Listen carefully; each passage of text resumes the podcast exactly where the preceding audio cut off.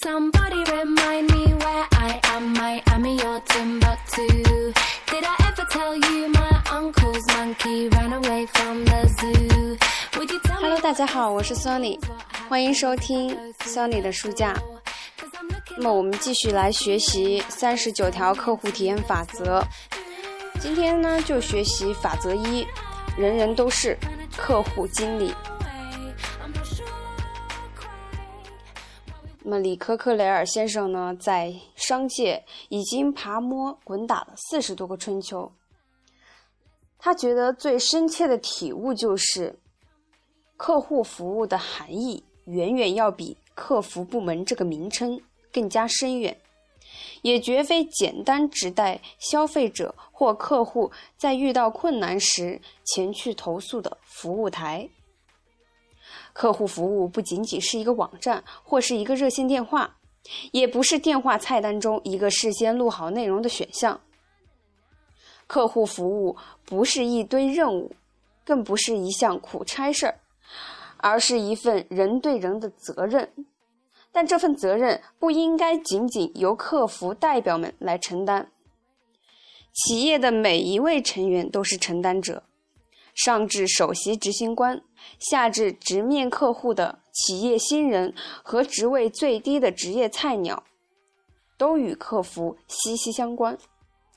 也就是说，在企业中，人人都是客服代表，每位成员都会对客户的体验起到一定的作用，他们也应该承担一定的责任。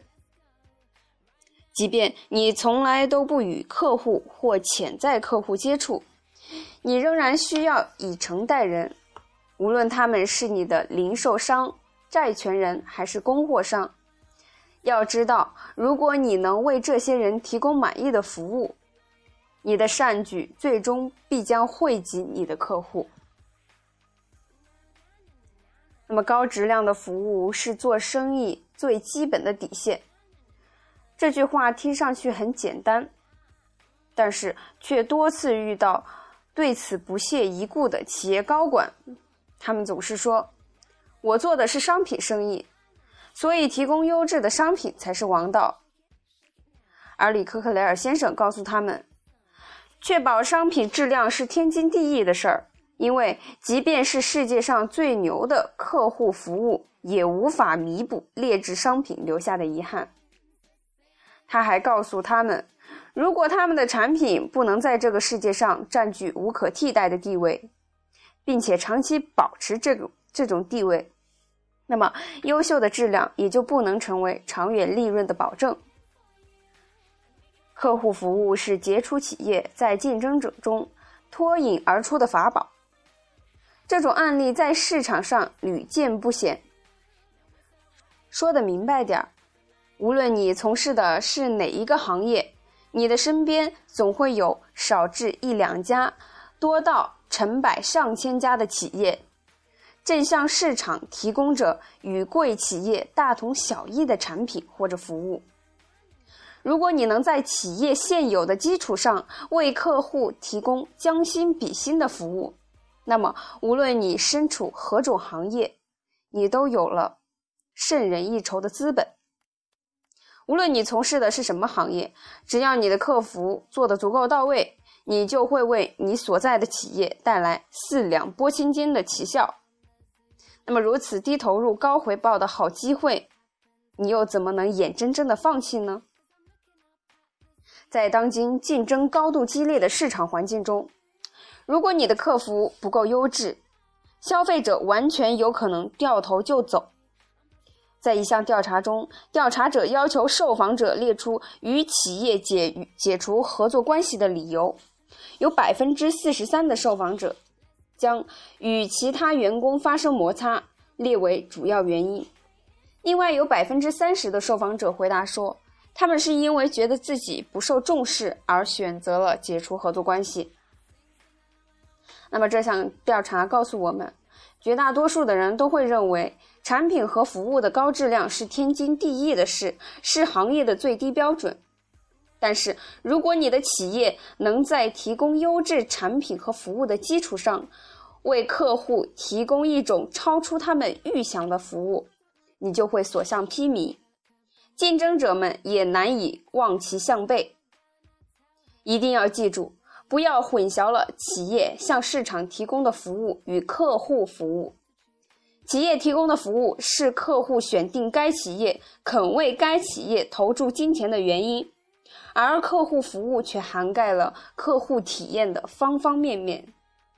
从他们第一次登录企业网站或迈进公司大门的那一刻起，直到他们下线或离开公司之时，他们始终与客户服务相伴。客户服务使情感因素与金钱交易相挂钩。